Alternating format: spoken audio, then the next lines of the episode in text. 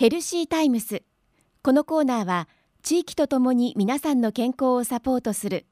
医療法人消風会内藤病院の提供でお送りします。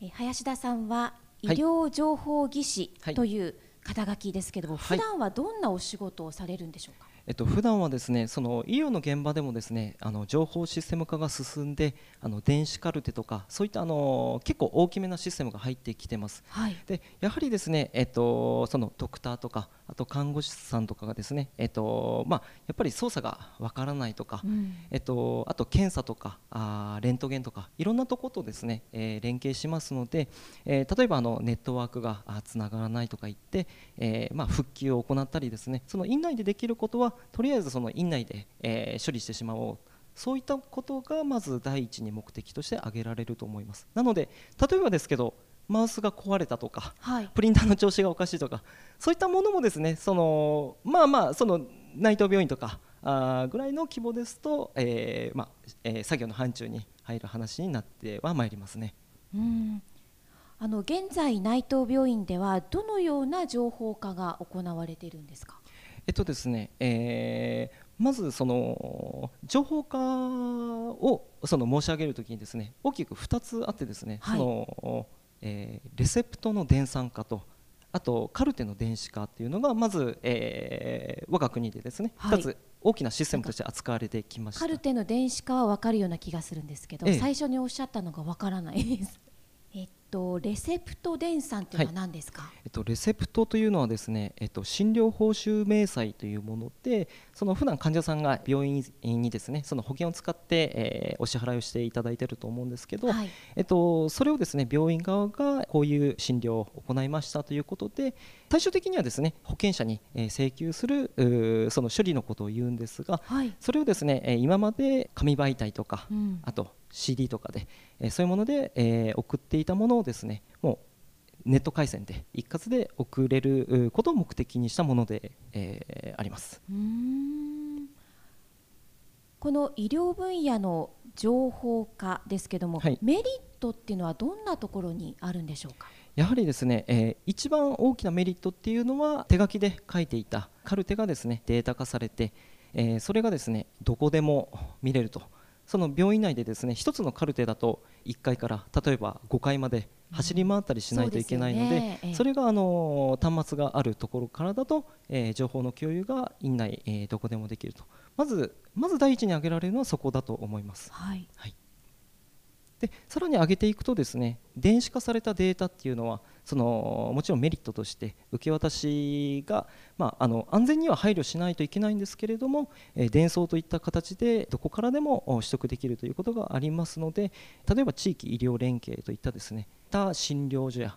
他病院にですね診療内容を提供するときに情報を共有できるといったことが、うん、えー、挙げられると思います。メリットとしては電子カルテの導入とその他にはいかがでしょうか？えっとですね、先ほど述べたその地域医療連携というもののほかにですね、はい、えっと、病院側にもメリットがあります、はい、その手書きしていたものをですねこれデータ化するっていうことは、えっと、データの取得が簡単にできるようになってくるということにつながりますので、例えばですねそのデータの二次利用ということで経営面に役立てたりですね。例えばもう本当あの単純なことで言うとどこどこの時間帯が一番ですね患者さんが来られるからそこを手厚くですねスタッフを配置しようとか本当そういうことにですねつながってきますので今後ですねその情報化っていうのは、えー、もちろん患者様だけでなくですねその病院側もそのメリットを享受してそしてそのまあゆくゆくはですねそれが患者様に与えられるとそのメリットを享受できるといったことをですねつながっていけばいいかなと思います。はい今後目指すところですけれども、はい、医療分野の情報化について、はい、今後の、まあ、どういったところを目指して情報システムというのが構築されるのか具体的に教えていただけますか？はい。医療システムの中でですね、えっと、データっていうのはその検査データとか、えー、画像データとかその、まあ、多岐にわたってあってですね、はい、でえっと、今までその標準化ということがあまり考えられてなかったのでその、まあえー、システム同士でですねちょっと読み込めないとかやり取りできないという部分が、えー、現在事実上あったりします。はいはい、でそこでですね今求められているのはそういったデータをですねその電子化されたままえー、やり取りできるようにしようという試みが厚労省の方でもですね、えー、推奨事業として行っ取り組んでおりますのでこれがあのちなみに SS ミックスっていうものなんですけど、えっと、まずこの標準化っていうものがこれから求められてでこれが行われるとですね過疎地域でも都市部のですね、えー、その診療情報ですね電話回線とかインターネット回線だけで見られるといったそういったメリットがあ大きなメリットが発生してきますので、えー、まずはそこに、えー、向けて目指していくものかと考えております。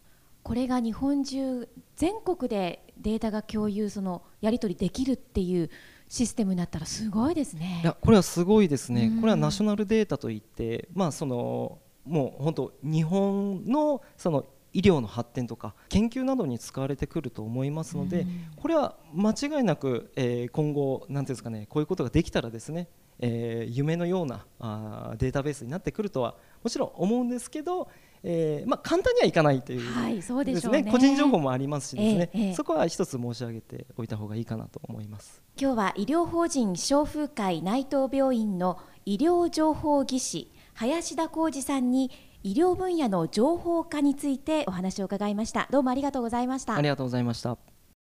今日お話しいただいた内容はポッドキャストでもお聞きいただけます。クロス FM のホームページポッドキャストをクリックしてください。ヘルシータイムスこのコーナーでは誰もが気になる健康に関するさまざまな話題。睡眠や禁煙正しいダイエットなど身近な話題を医療の見地からお話しします。また久留米大学のがんペプチドワクチンの話をはじめがんに関する最先端医療についても解説していきます。健康な生活は正しい知識から。来週もぜひお聞きください。ヘルシータイムスこのコーナーは地域とともに皆さんの健康をサポートする医療法人消風会内藤病院の提供でお送りしました。